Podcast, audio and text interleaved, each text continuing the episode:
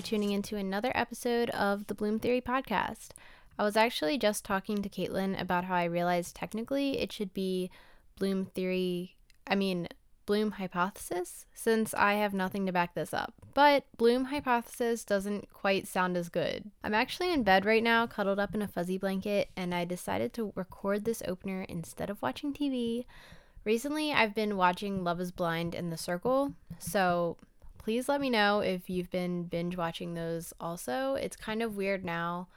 I guess like they release them weekly. So um, I actually kind of had to wait for certain things like back when people would actually watch TV and watch episodes weekly. Sometimes I feel like it's good to watch TV shows after a long day that take people out of this reality, although they're termed reality TV because for me it's just really funny. And today was just one of those days that I wanted to go home and curl up and watch movies all evening because work um, didn't turn out the greatest today.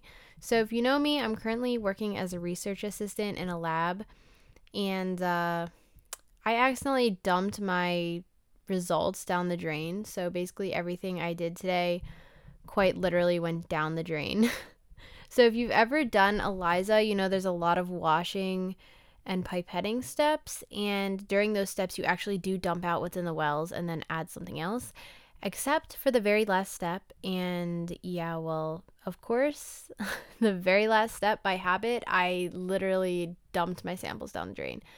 And I didn't really have time to do it again. So uh, I have to do that tomorrow morning. Lessons learned. I it's funny because I've definitely thought about how I have almost done that before just because you know, it's like habit after you do so many steps doing the same thing, and your body kind of just can work faster than your mind does. And my brain obviously was working slower than my arm at that moment because my arm decided to dump my results down the drain. So, um, wasn't the greatest day. And I decided to go to Target afterwards for a little serotonin boost, and it did help. I think that I probably shouldn't reward myself that often with a bad day and go shopping to Target, but um, for today, it solved my problem.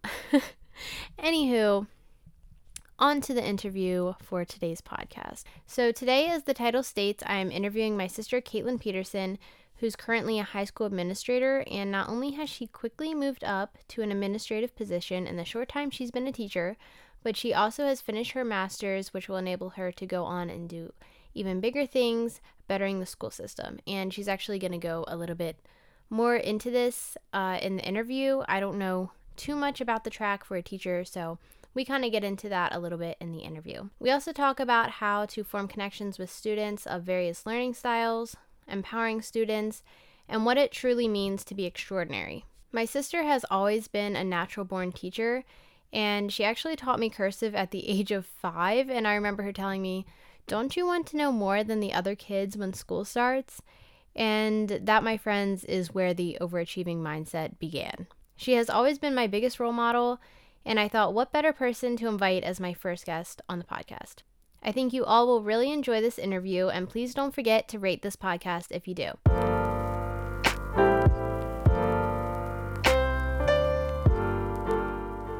Hello, everyone, and welcome to another episode of Bloom Theory Podcast. Today we have our very first guest, my one and only sister, Caitlin. Hi, everyone. So, today we're probably just going to talk about some casual things because we're sisters, and I feel like this can't be a formal interview between sisters because that would just be kind of weird. But anyway, we're just kind of over her house drinking some coffee, and we just had brunch. So, it was a good time. Yep. We're in a food coma right now. Lots of bacon. Lots of bacon, lots of French toast. And I feel like it would be fun to have you consistently on the podcast. Yeah, he's a recurring character. I love how I just volunteered her and I just said that and I didn't even I didn't even talk with you. I was just like, "Oh yeah, I'll have you on the podcast multiple times," and I didn't even actually ask you. I just said that. It's okay. I'll put it in my bullet journal, which I think we're going to talk about in a little bit. What a wonderful segue.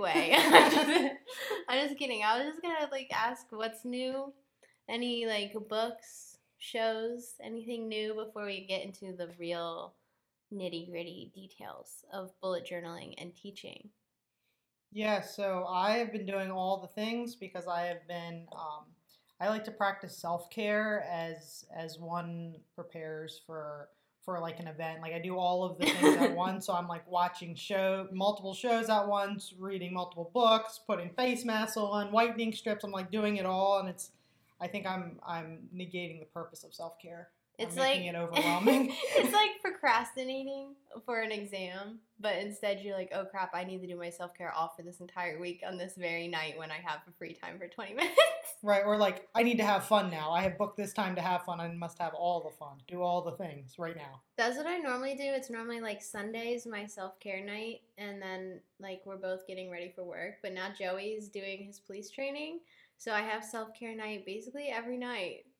So I've been able to binge watch every girl show, every girl movie, anything that I want to do. So Sometimes you need that time for yourself to just decompress and not think. Yeah. I've been doing, I've been wearing my fuzzy robe because it's been getting cold because basically my apartment is in a basement in case anyone doesn't know that. Caitlin already knows that. But it's been cold, so I just like get out of a warm shower and I get my fuzzy robe. I put a mask on, I put leave-in conditioner in my hair, and then I've been watching Inventing Anna and the Tinder Swindler. Yes, catfishing, I wish- fishing. Yeah, I wish Catfish was on Netflix. I was just saying that last night. I was like, I wish Catfish, like all the seasons of Catfish, was on Netflix. Well, well, now the kids are talking about mask fishing and like how everyone's perceptions of everyone was more beautiful before the mask mandate got lifted, and now the lower half of everyone's face apparently makes them uglier, or according to the, the That's teenagers. unfortunately kind of true. I feel like now I'm self conscious. Well, I, I I've never had to. It's not that I don't practice good oral hygiene, but I haven't. I guess moderated my coffee, red wine, black tea, I think everyone's red wine intake went up during COVID. and then the whitening strip price also went up at the same. Time. Wait, did it actually? Yeah, since the mask mandate lifted. So now I'm. That's I so used to buy name brand Arc Crest. Light. Well, the Oh. Arc whitening with the strips with light? the light, and now I'm buying Equate Up and Up. I need to try to get High. Smile to send me more free stuff. But um yeah, I need to do whitening strips as well. I feel like my teeth are getting yellow from the coffee. So I use it for my shower routine. So like do you get in the shower with the Tuesday? Thursday. So the the arc light, you're supposed to put the whitening strip on for 25 minutes, and then the last five, you put the light in. And since I take such a long shower, that's about 25 to 30 minutes. 25 that's not even a shower. So I put my whitening strip in before the shower, and then when I get out, I put the arc light in as I, I feel dry like off. I feel like you probably remember this from when I was little. I never like getting the shower. Like I procrastinate getting the shower. I like taking quick showers. I'm not one of those people that like stays in the shower for a long time. And Joey stays in the shower for so long. Like today, the reason we were late to brunch was because he was in the shower. Which now I'm like it's fine because they have terrible showers like at the barracks, so they're like deprived of their warm, hot showers and want to Yeah. just relax. So It's about like that water pressure. yeah, like it's fine, it's whatever. But I'm like, you get in the shower to clean, then you get out, you know. No, I think it's there like a it's my opportunity. I'm not a good singer, and so it's a very judgment free zone to practice my vocal You think skill. it's a judgment free zone, but people like Devin Oh, outside is like listening the to The acoustics sing. in my shower are so good. Like I can just I can hit every Adele You're like note. Adele, yeah.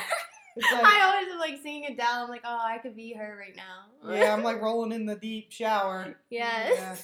So let's start with just like tell me about yourself, what you do, and what you've been working towards as far as your career and everything like that. Because I know that there's been a lot of recent updates.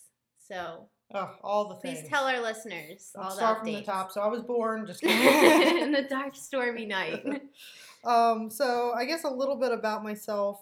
I'm a high school educator um, in Maryland, and I love reading, crafting, bullet journaling, and the occasional serial killer documentary that I haven't seen on She's, Netflix. she says occasional, but she watches every single one.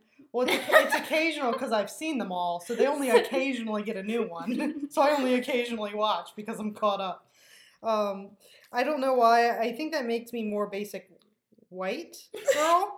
That I enjoy. You can say bleep. You can say bleep. I don't. I I feel like I want to encourage cussing on the podcast, but if it happens, I'm just gonna bleep it. because I want it to be normal. So if you were gonna I- say I- it, I'll I- just I'll bleep it. I. I think I, I didn't even realize I like self moderated my own language in that. it makes me uh, basic white bleep, but I mean, I'm also a high school teacher, so I, I self I use Oh, yeah, Disney you- language anyway. Um, it's a lot of like crud it comes naturally to you.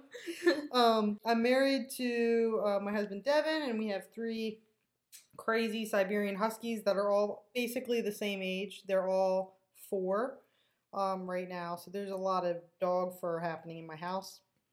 um, I guess recent updates for my career, I've gotten, I finished up my master's degree in school improvement leadership, which also granted me an administrative one and two certificate which um, for those of you that aren't in education, that basically qualifies me to be an assistant principal in the state of Maryland, which is really cool. Um, I'm a current department chair of English, so I'm my background is in in English secondary education at the high school level, and I've taught all all grade levels of English and some electives. Um, but my current role is more supervisory, so I'm not teaching students. Instead, I'm mentoring new teachers, managing um, literacy, instruction, and achievement um, at my school, and uh, doing other more administrative tasks. So I have like a budget that I spend on each of my 18 teachers in my department.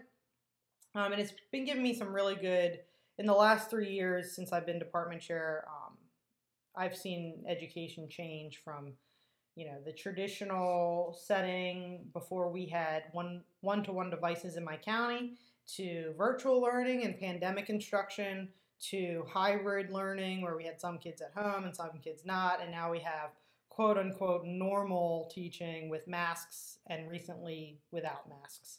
So um, my trajectory i would say i would like to go into administration just because i really like uh, making an impact on kids, but I also think um, the the educational industry needs people that can problem solve and make good decisions for students and the communities they live in. That's very true. Very true. That was a that was a good description. I was like, I, I might have to ask her some questions to get in deeper, but then I was like, that pretty much covered all your bases.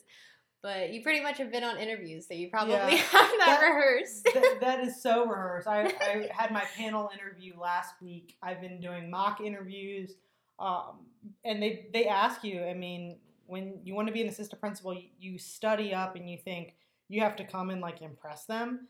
But the first question is always like, "What's your educational journey, and why do you want to be an assistant principal?" Like they want to see, do you like children at all? like do you want to make a change? drive and real honest reasons, not just Right, and that's the most important question. Like the questions that you get after that about data and about uh, literacy and achievement gaps and equity, all that stuff is so important. But that first question is like, why do you want to do this?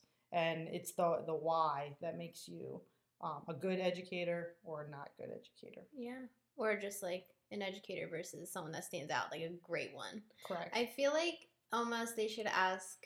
I mean, I'm sure they do, but I obviously I feel like the standards are a little lower, obviously. But for normal teachers, just like regular teachers going into it, I feel like it should be very like, where's your drive and your passion in a way? Because just based off like when I was doing mentoring, I mean, I know it varies obviously on the area and stuff, but I was like so excited because I like teaching and I like talking with students. And I was in the eighth grade class, and this teacher was just like, gave me the worst experience being a student mentor. And I was just like, this is so sad because all these students are like whispering to me and being like, oh, Miss So and so is so mean and she doesn't want, she just wants to yell at us. Like anything we do, she just wants an excuse to yell at us. And I was like, I feel like students should not feel like that, you know? Yeah, but I think I think you're speaking to uh, a bigger problem in education.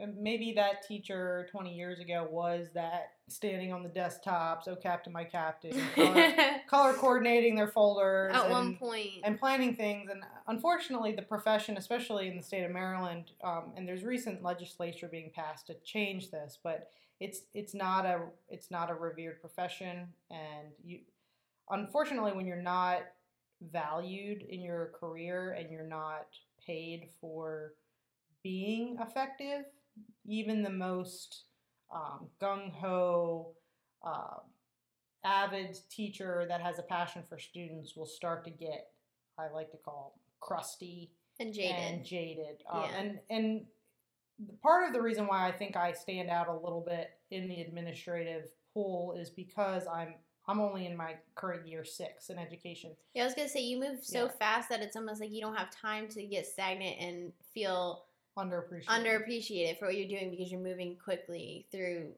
the, I guess, the ranks in a way to be like, oh, I'm still someone that's standing out. Yeah, I'm there's still no being appreciated. Still moving up. there's no boredom. I was an English ten team lead by year three, department chair by year four, and I'm entering the pool by year six. So I there there was no downtime, um, and I think I think that's effective. But not everyone wants to go to administration, and so there needs to be incentives for teachers that want to stay in the classroom to continue to get better and have financial. Um, which currently in Maryland, the Kirwan Commission, um, which is new legislature for teacher incentives, um, is giving raises and in, and all kinds of monetary and other incentives for being a good teacher. And I was just gonna say that. So for someone that maybe wants to be a teacher or is in college right now and studying, doing like their um, student teaching and stuff, like what do you recommend them do so that they don't become that teacher that's you know old and crusty, like you say, and not and feel appreciated and still have that like passion and stuff. well, I think part of the thing is is that you need to have a realistic view of the public education system. I think sometimes being too idealistic and enthusiastic going into the profession is going to set you up for unmet expectations. I've seen a lot of new teachers that literally they just want to like Change the world. change the world, Yeah. stand on desks, have their kids write passion projects and School write of Rock. things. yeah, you know, and and then you get, you know, you're teaching in 2022, and kids are exhausted. They're coming from trauma. They um, are coming with different. Uh, we have changing populations of students that don't get along, and there's racism, and there's, um, you know, looming violence, and you know, we're talking about politics, like. You know, the kids are talking about the invasion of Ukraine, and yeah. and and their their head isn't in reading Lord of the Flies with you, and so It's in real life problems that they're going right, through. and so you're not going to change a student in a day. And I think I think looking at yourself as not someone who's going to to uh, I think the metaphor that teachers, idealistic teachers, use is that I'm a cup or I'm a I'm a, a what is it a, a pitcher full of knowledge, and I'm going to pour into these students and and then I'm going to get fulfilled. And it's it's not that at all. The, the students teach us things, and and I think you have to approach the population that you get, and it's not it's going to look different. And and you might not even see you made a difference for that kid until six years from now when they're now in their profession and they're like, you made a difference six years ago. And I think teachers um, they expect to see you know you buy a lot of stickers for them and you change the kid's life in a week. And no, the you know in the high school level, you're gonna get cussed out. You're gonna see maybe some fights in the school. Yeah. You're gonna see uh, drugs in the bathroom, and you're gonna get discouraged because your your one period every other day hasn't changed their life. Um, so kind of recognizing not that you're not important, you are, but you are not the savior. And like I think when when teachers get like a, a some sort of savior complex or believe in like the like their mission, fulfillment comes through doing what they want the kids to do in a way. Like they want the kids to learn this thing and kind of be like, "Oh, my teacher's amazing."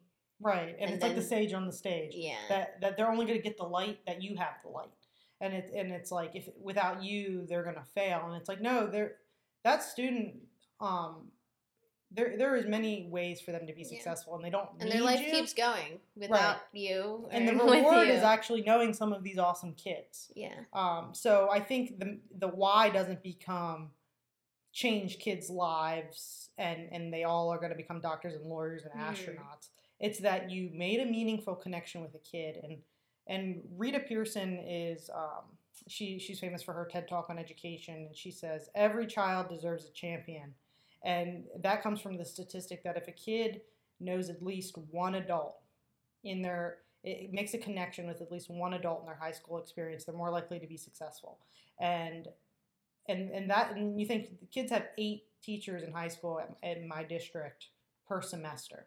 So if they just make one connection with one of those teachers, they are statistically more likely to be successful. And I think that should be the goal is to be a kid's champion and advocate or just be their person.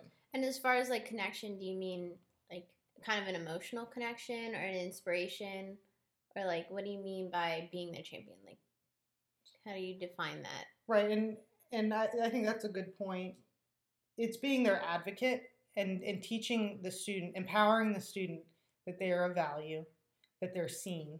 Um, with my new teachers, a lot of times, all I ask for them, I don't ask them to be able to manage every behavior. Kids come in with their problems, they act out, but that kid should be acknowledged when they come into the room. That kid should feel like I can't sneak into the room without Miss Peterson seeing me.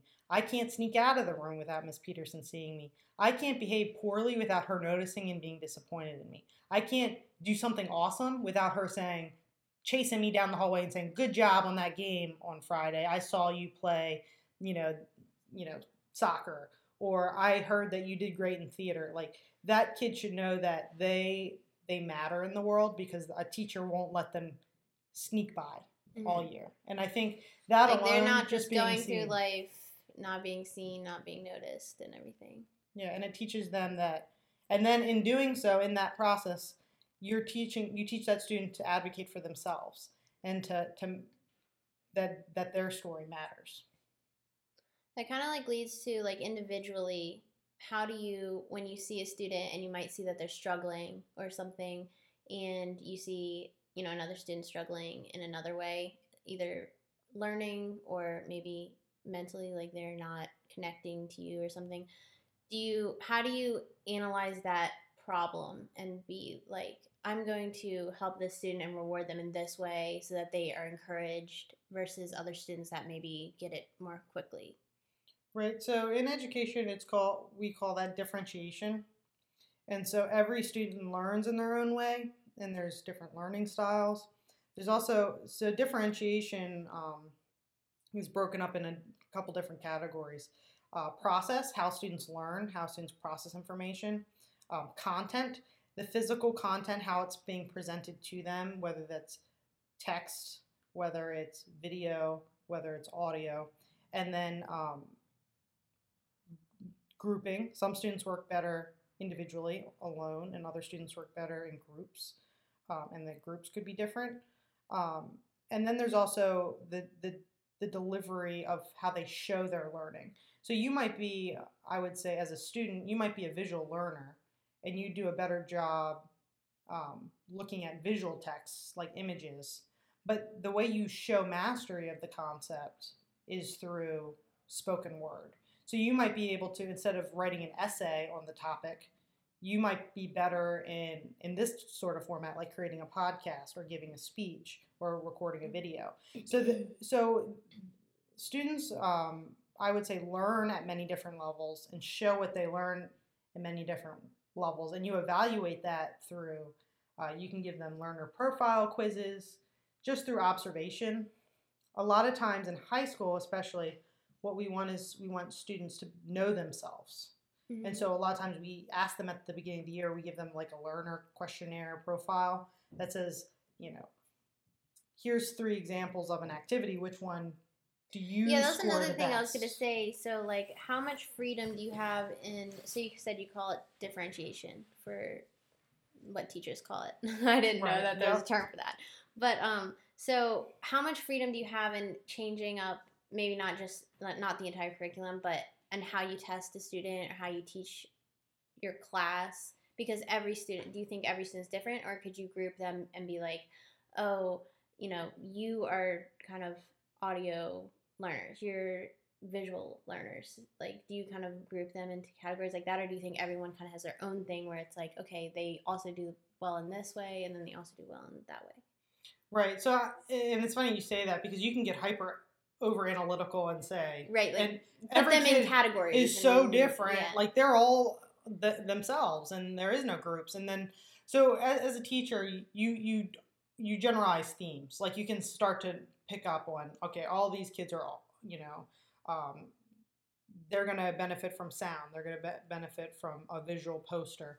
Um, what you do is you you make your lesson. One way to differentiate effectively is to make your lesson all of the things all the time, um, and you do have freedom. And Kind of cover all bases within Yeah. that lesson. and I know you spoke to like curriculum. How can we change it? And and our curriculum writers have gone through transformations, and and really, ideally, a good curriculum would have all those things built in, so that there is an audio component, there is a So visual. there aren't any gaps. There's group work. There's individual work. There's um, you know, project based learning versus uh, individual mastery of concept. There's um, ideally the curriculum should be all those things, but it won't be because your school over in the northern part of the county has a different population of student than mine does. And this doesn't even speak to as far as the effect of uh, diversity Right. would on a learner's profile, which which has its own thing. Like Yeah. certain groups of students learn differently based on, you know, um, even their ethnicity. Their background. Like if you think about in the African American community, the spoken word uh, culture, the way that that um, activity, that choral, it's a very choral group community activity. Um, like there, some school communities have a rich spoken word um, rap type of culture, and and th- those students sometimes can perform better with oral tasks over written tasks. And what you what you don't do is take away from your lesson planning where students never have to write an essay again if they're really good at spoken word. What you do is you use what they're good at to validate them and make sure that they know that they're smart and that they're capable. But then you ask them to code switch and you say, you're all great at this, or this group or this single student is really good at composing music. Um, how can we use that to show mastery of an English standard by maybe composing a song that speaks to theme? And then from there, you scaffold that mastery to a, a different skill. And you do have to force them eventually to produce that essay Mhm. or give that So you can kind of use it as a tool. as a gateway. yeah. Yeah, to, To build almost like build their confidence and then they can be like, I can do this. I'm just gonna translate it over into actual written right. words. So, like a good example is is math. Kids say, "I'm bad at math" or "I'm good at math," Mm-hmm. and it, it all comes from probably a kindergarten, second grade experience where a teacher goes, "You got that answer wrong," and that was Or it. they throw them that worksheet with a zillion multiplication questions and then, you know, mark them all wrong and they say, you need to study this more. right. But then you say you see them on the side of your class playing music, and you're like, "So you're into music? You can read music? Yep. That's fractions." Music is math. Right, yeah. exactly. And you, you start to make those connections. Like, I, I remember I had this student one time who said he was bad at English and he didn't like writing and he didn't like reading. And I noticed that he was heavy into playing Skyrim, which is an RPG. Uh, it's a game that I enjoy myself. And if you know anything about this award winning game from Bethesda Game Studios, I hope some of the listeners can relate. if any Game of Thrones fans out there too, it, it's a it's a RPG fantasy game that has so much lore in it, which is is the stories. Like when you go in this game, there's bookshelves and bookshelves, and they're actual books that the game creators have written. And this student had read all the lore, knew Oh, every wow. fact from this world, and and Skyrim is is renowned as a video game because it's vast the details. you can play this. I mean, this game's been out since 2011. It is 2022, and I still haven't explored every book, That's every crazy. town. And this kid knew all about it. And I said, you know, what's your dream job? And he said, I want to be a content creator at Bethesda Game Studios. And I said, um, so how is that not being good at English? If and and he could sit and write lore. And I I remember I took a a paper that I had assigned and I it was a compare compare contrast paper, and I had students compare one article to another, and use argumentative evidence to to find the the argument, and for just for him, I changed the assignment so that it was comparing one of Bethesda games to another, and a student who hadn't written anything all year wrote me a seven page Oh argumentative goodness! Wow. essay, and I told him to like stop writing. Like, it's too much. Like I like, and it was all quality work, but it was because he was passionate about it. And then he started to see it's not that I'm bad. There's no value judgment on my intellect. It's that I hadn't found Mhm. the connection yet. I think that's a good, a really good example of focusing on each person as individuals, and it doesn't make anyone more, more smarter, smarter than anyone else. It's just kind of about what kind of is the key to making them feel validated in what they're writing about or what they're doing. And, Right, and that's the teacher. That's Yeah. that's the magic of teaching. And if you can do that and make connections, it doesn't matter what you teach or how much you know. Um, I know I personally didn't start off in education wanting to be an English teacher in high school. I wanted to be an elementary ed major because I I kind of like all subjects. I'm not necessarily oh, actually, I didn't know that. But I love to see the connection. Like I just love to see kids learn. It's not it, it's not like wh- which is where a lot of teachers get hung up because they're more passionate about their content than they are about student learning. So what they want is to kind of convince students that their content is the most important thing. Like a Mhm. lot of English teachers want students to walk away talking about Hamlet like it's the best thing Right. that has ever existed.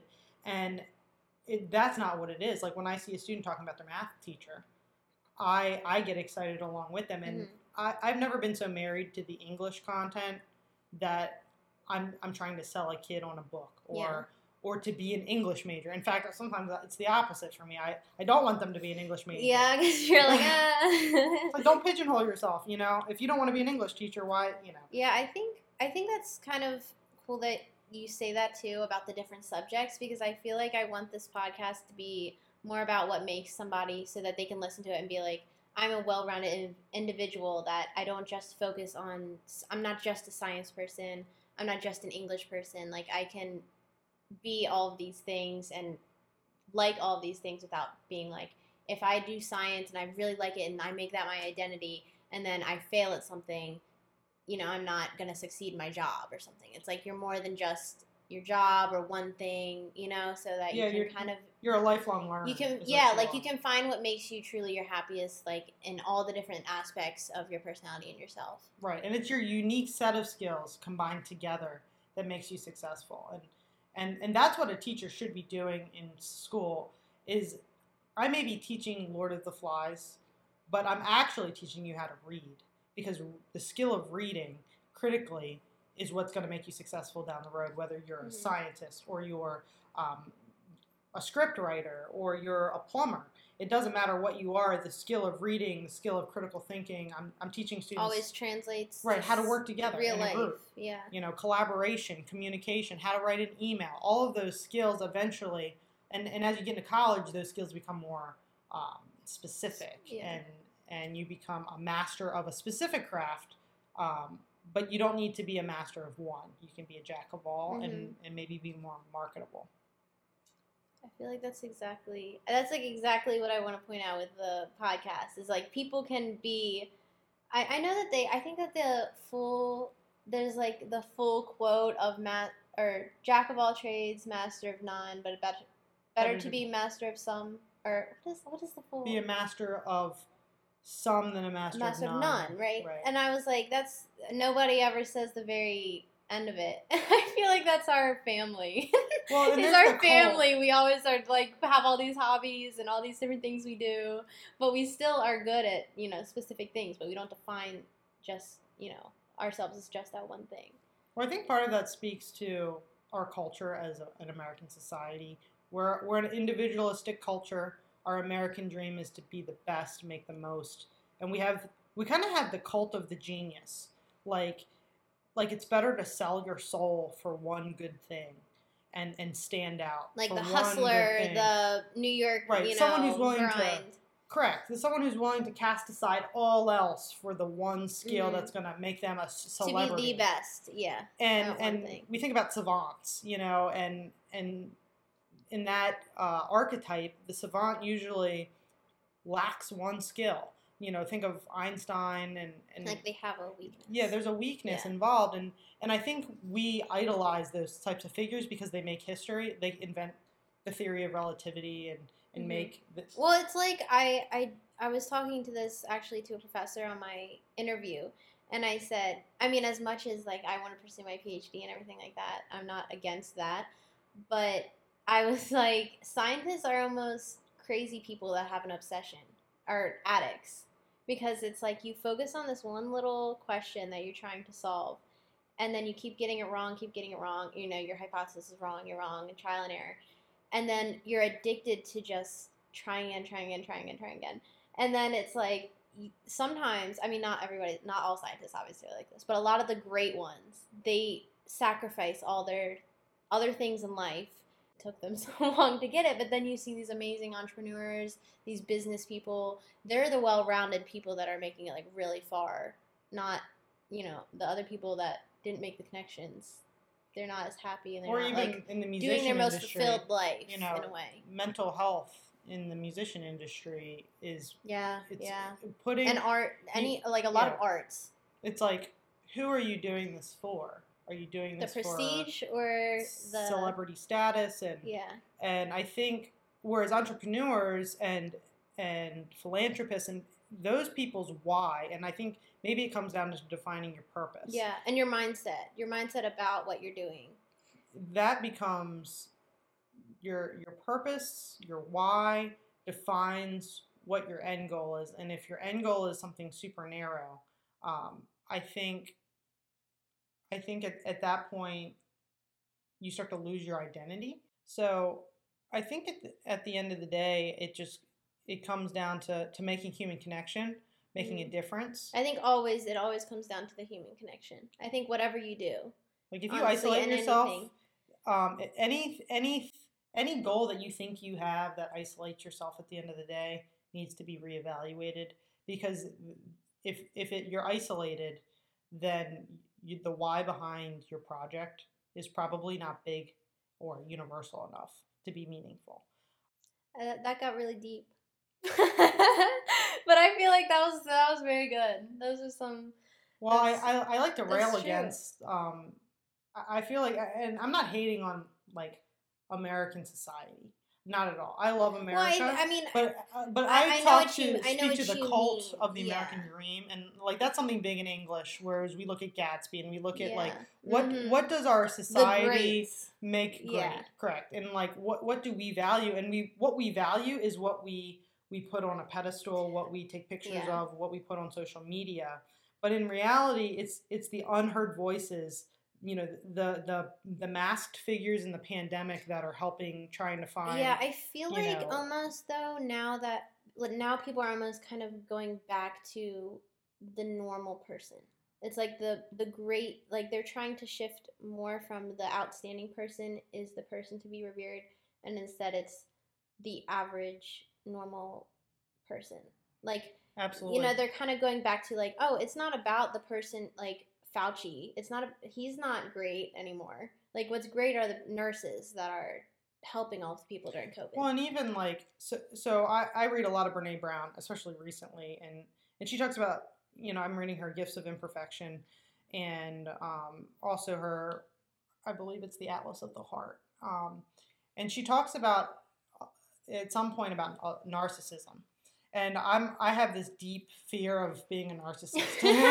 and it, it's like at what point does your fear of being a narcissist negate your narcissism but I, I didn't understand the definition until i read it, it that narcissism is the fear of being ordinary and Hmm. that's super that like when i think of a narcissist i think of this evil controlling yeah maybe family member that wants to ruin your life because all they see is themselves but that definition we're, we're speaking from experience But but that definition's kind of mild. Like the fear of being ordinary. We all want to be extraordinary in yeah, I think society. that's- like I want a million followers. I want out yeah. I, I want a voice to be to, to be the shot heard around the and world. And you know what's crazy though is too still now it's almost worse because now people are seeing that it's even more normal to become that person that was the ordinary person become extraordinary by going viral or oh i posted this one thing that went viral on instagram or i posted this one tiktok that suddenly went viral overnight so it's like more and more people want to reach that level of being famous or being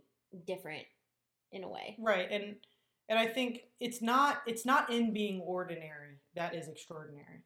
It's the it's what we search for is authenticity. Mhm. Like as because a culture, each person it's is, not ordinary. It's like in social media, the phenomenon of people getting famous, especially with meme, like the meme format or like the TikTok format, is oh my goodness, I can relate to that person. Yes, exactly. and that's, a yeah. normal person that has like a dog that burped, or you know, you when you're late at two a.m. and you're getting a snack from the fridge, or like people people buy into that ordinary not because it's ordinary, but It's because it's, relatable. authentic it's really you know, and yeah. that person isn't covering up. You know, I think we're tired of the filters, we're tired of the makeup and the Brazilian butt lifts, and like Yeah. the things that we can't attain with money as a normal human. Like we can't go to the gym twice a day and have eh, someone prep our our food. That's so true. Like the YouTube culture has completely changed. Like they call it the, I think they call it the saturation generation or something like that. Like the overly saturated pictures, overly saturated videos on YouTube. The hi everyone, welcome to my channel, and da, da, da, Yeah, everything's like, sepia everything's- and blown, oh, everything's, blown out. you know exciting and da, da, da, da. But now all of a sudden you have Emma, Emma Chamberlain, and it's like she's the it person for YouTube, where she was just showing her vlog going through high school. And Right. she's and and you, you see know, the wasn't full of makeup, wasn't right. editing her videos with, you know, all these different colors and bright colors and making it, you know, super exciting and funny. Like she just was naturally funny and everybody loved her videos. Right, exactly. And it's like people people are tired of of trying to meet a standard that is that cannot be attained by an average schedule with an 8 to 5 job or or a 9 to 5 or um, family and education. They're looking for someone that can be themselves in a world that tells you not to be yourself. And um, and not being afraid to be ordinary. And that's extraordinary and it, ju- just that whole dichotomy of extraordinary and ordinary like as a asian american um, you know half asian american i was homeschooled i was in a rush to graduate high school i was in a rush to graduate college i, I was in a race to go nowhere because no one was in the race with me i now am taking a step back and saying like in it's okay to not need to stand out because it, it's really a race to nowhere, a race against your your mental health, and and it's okay. Like self care is okay. Like you can Yeah. stop and be unproductive. Like I read a lot Have about a the night cult, of doing absolutely nothing or a week of doing absolutely nothing and it's okay. Right? And we didn't even talk about bullet journaling yet, but like you know, I got really into bullet journaling, and uh, probably about four years ago, it, everything was about productivity on YouTube, like yes. yeah. minimalism and Marie Kondo and productivity, and wake up at five a.m. And if you could check off all your bullets by the end of the day, you were an extraordinary person. And you want it to be aesthetic and beautiful Correct. and artistic in your bullet journal and you know and it's changed, and and, and we can talk about that, um, like how that's a good segue how actually, bullet journaling. I mean, yeah. can you just explain though what bullet, in case anyone doesn't know what bullet journaling is, just to kind of explain the difference between that and a normal planner or a normal journal, and then, you know, just what it's used for as compared to a normal planner.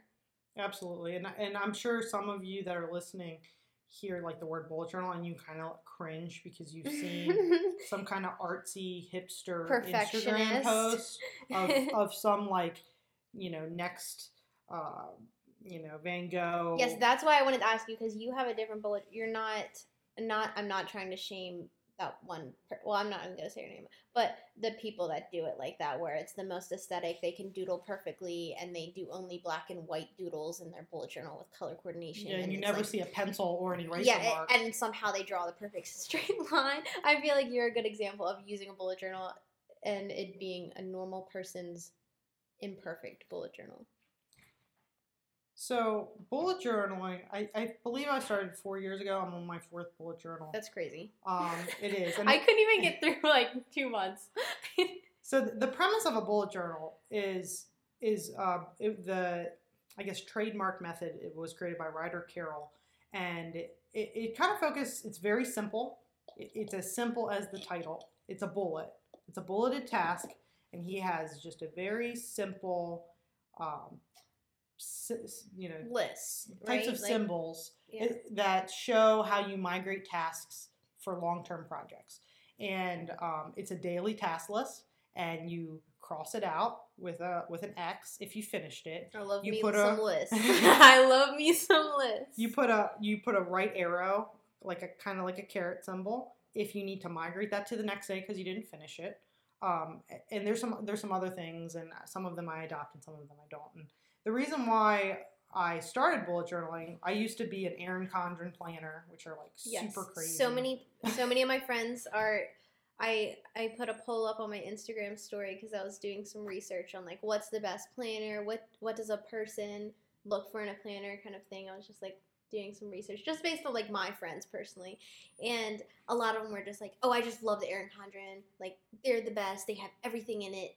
Anything you want, you know, you can put inside that planner. And then I look at the price and it's like 60 bucks, personalize it, add another 10 bucks. And I'm like, that is insane. There's a page for everything. There's pages, there's stickers, there's punches. Color coordination. and so I I was an Erin Condren planner, and I, in particular, I was I used the teacher planner, which the teacher planner has lesson planning spots and field trip stickers and this and that and and so my very first year as a teacher, or sorry, my second year as a teacher, my first year as a teacher, I had an Erin Condren planner. Um, my second year, I was getting married. I was buying a house. I was co- the head coach of uh, the school's volleyball team. Um, I had so much going on. So I had my wedding planner. I That's had insane. my I had my binder that was planning out. So my first home was also a 203k renovation loan, which requires multiple steps and approvals and Multiple paperwork. contractors and contacts you have to so talk much. to. You know, you had to talk to HUD and And So- guys, when she says she has a renovation loan, this house was basically was it it was condemned? condemned. It was condemned. So it had termites. It had no plumbing. There was no no, plumbing. They had an entire new bathroom. It was crazy. Just for some backstory. Yep, so this was a this was a task. I'm a, I'm a sucker for projects. So so not only was I getting married and planning my own wedding, paying for that, paying for um, renovations on this house, and also being a teacher and also being a head coach of a of a struggling volleyball team at the time. I had a planner for my wedding. I had a I had a binder for my 203k mortgage loan. I had I had a tiny volleyball planner that had like my game plans in it, and then I had my teacher planner that had my lesson plans. And so I was literally in my backpack had four things, and if for some reason I left anything at home or at work, I was stranded because I couldn't merge all of those dates together. Like in my mind, my day is a 24 hour uninterrupted window. But these planners that were created by other people Yeah. didn't represent the structure of my Once life. I noticed, like for teacher planners, it can get iffy because some it's hourly, but it's till like eight p.m. So you know, if you have practice after, or if you want to include your personal stuff on there, if you want to have like your entire planner be your teacher planner, it stops at a certain time. Or if you're an elementary school teacher, you have eight periods in the day. If in my county, yeah, if you're a you high school teacher, shorter, or, it's I a mean, A ones. B block. It's Yeah. a block schedule. You only teach kids every other day. I only have four periods. If there's a snow day, then what, what happens? You shift it all. Correct. Or if you know we have so many interrupted bell schedules, we have testing and we have this, and we change the bell schedule daily depending on the needs of the the day.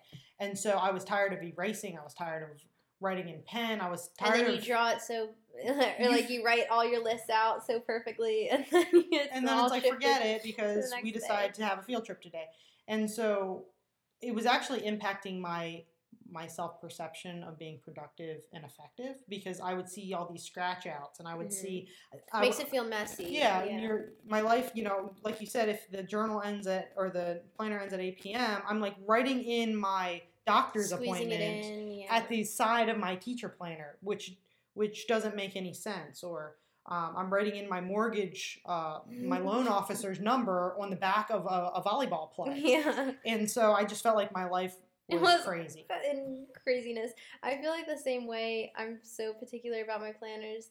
Like I remember I got one. I think my first planner was when I started at community college, and so it's just like they give you that planner at Anne Arundel, and it was just that one little section for each day of the week and it was lined it had like four lines on it and i love writing super long lists so then i was like oh well maybe i should get a planner that has each day of the week instead of horizontally it's vertically and then i did vertically and then it had hours, and then I was like, each thing, you know, like if only I could do it. And It's then I tried brain. bullet journal like you. Like I feel like do you like what's your major points when you make your bullet journal? Like do you like it have a lot of space so you can kind of do brain dumps, or do you like to make sure that you have an hourly section where you do have each planning period or um, each class on there and each planning period on there?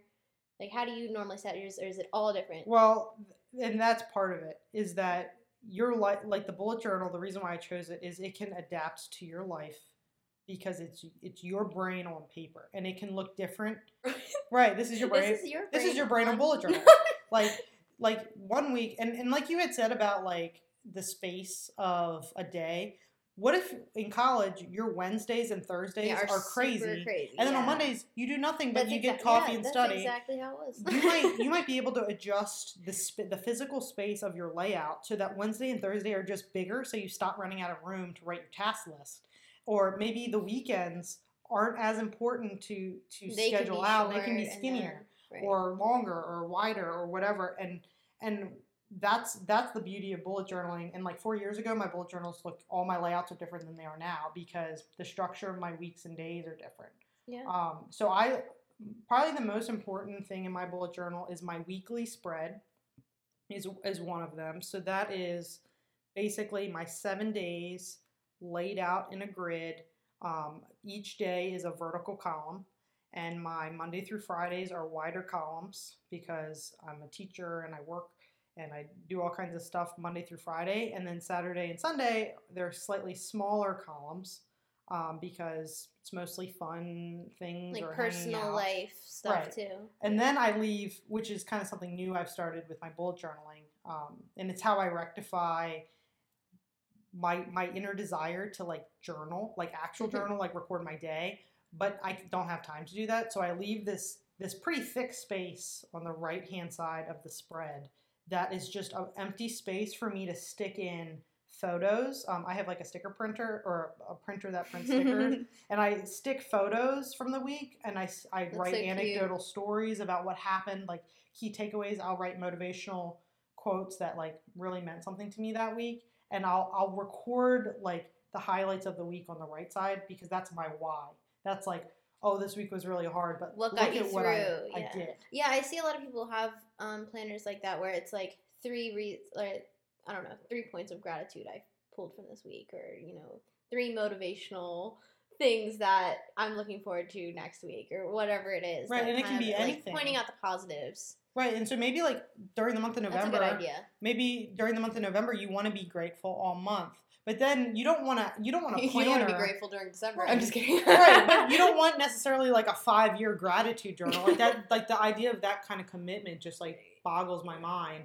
But so so maybe the You next month you want to focus on, you know, in the month of January you want to focus on like goals three goals. something. Yeah. Correct. So so because you're making the layouts yourself, then you can shift and there's no scratches out or there's no unmet expectations like, oh, and I'm, I have to be grat- grateful again today, even though I've been doing it for six months I've been writing know, the same stuff. and I'd rather just doodle on the side Yeah. for this month because that's how I'm feeling. Um, the bullet journal just conforms to your mind, and once you get the basics down um, of how to write a task list, how to merge your tasks over, because the cool thing about bullet journaling is is it's forgiving. It allows you to not be productive, and but not but not be productive, but also not forget that you still have to do that the next yeah, day. planned. Correct, like you, planned you'll remember. to- yeah. Um, so I do my weekly spreads. I have a monthly spread that just kind of gives me um, a more long term project based approach. Like if I have a deadline, like my admin interview pool. I knew it was coming. So I put it on my monthly and then I leave a space on the right of the monthly of like themes and goals that I want to accomplish by that month. Kind of more of like an overview, monthly Right. overview, not so specific. Not like hour by hour, like what I Mhm. you know, I need to run this data for this meeting like in the next two hours. That goes on my, my daily or my weekly column. Whereas it's like, I need to make sure I change the air filters in the house by the second of the month. Right. It goes on the monthly. so, do you do habit trackers still, or not really? How do you It do? depends. Um, if I'm feeling uh, habit trackery because I'm ambitious. I, I'm maybe I'm reading Atomic Habits because we were just talking about wa- drinking Yes. water. um, maybe I'm reading Atomic Habits by James Clear for like the second or third time, and I'm like, okay, I need to drink more water. I need to work out more. I need to meal prep. Um, I might use some of that empty space on the right side of my weekly and just draw in a little grid. Mm-hmm. And so I I I prefer grid or dot grid layouts because I don't like I like the it's, like- strictures of lines. yeah. Um, I like to draw all my own stuff, but the grids are nice because you you can still follow a line. I have a mini ruler that fits across one of my A5 pages. I feel like that's one of the biggest thing that I have not found a planner that I like the weekly layout, which I I uh, I think it's great you do a bullet journal. I just don't think that I could because I always I've tried to do it so many times, but I just can't. So I always end up going back to like an undated, just minimalistic planner or something. But I have yet to find a good one with habit tracker that's also clean and you know what I want, and then also has the weekly layout that I want that isn't so tiny and small that I can't fit all my lists in it.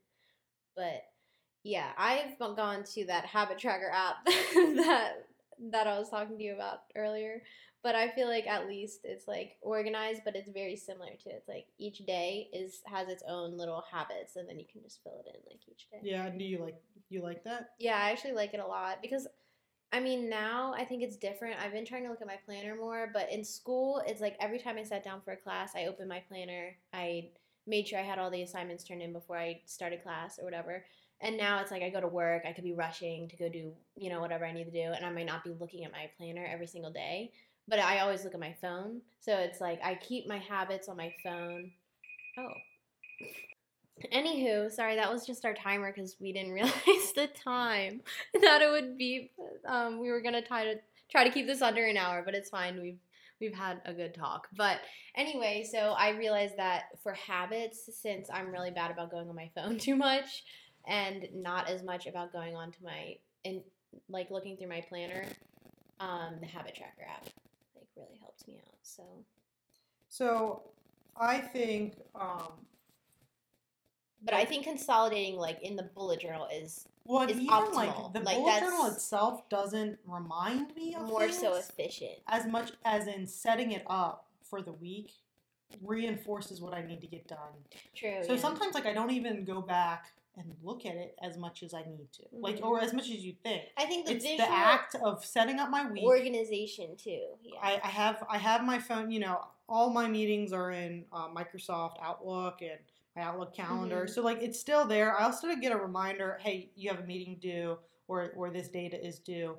But me physically handwriting it out, setting it up for the week, that helps me remember. So it, Me too. Yeah. so even sometimes like I'll set up my whole thing on a Sunday for the next week, and then I won't even pull it out again until maybe that Yeah, Saturday when I'm me printing stickers Yeah. for the week.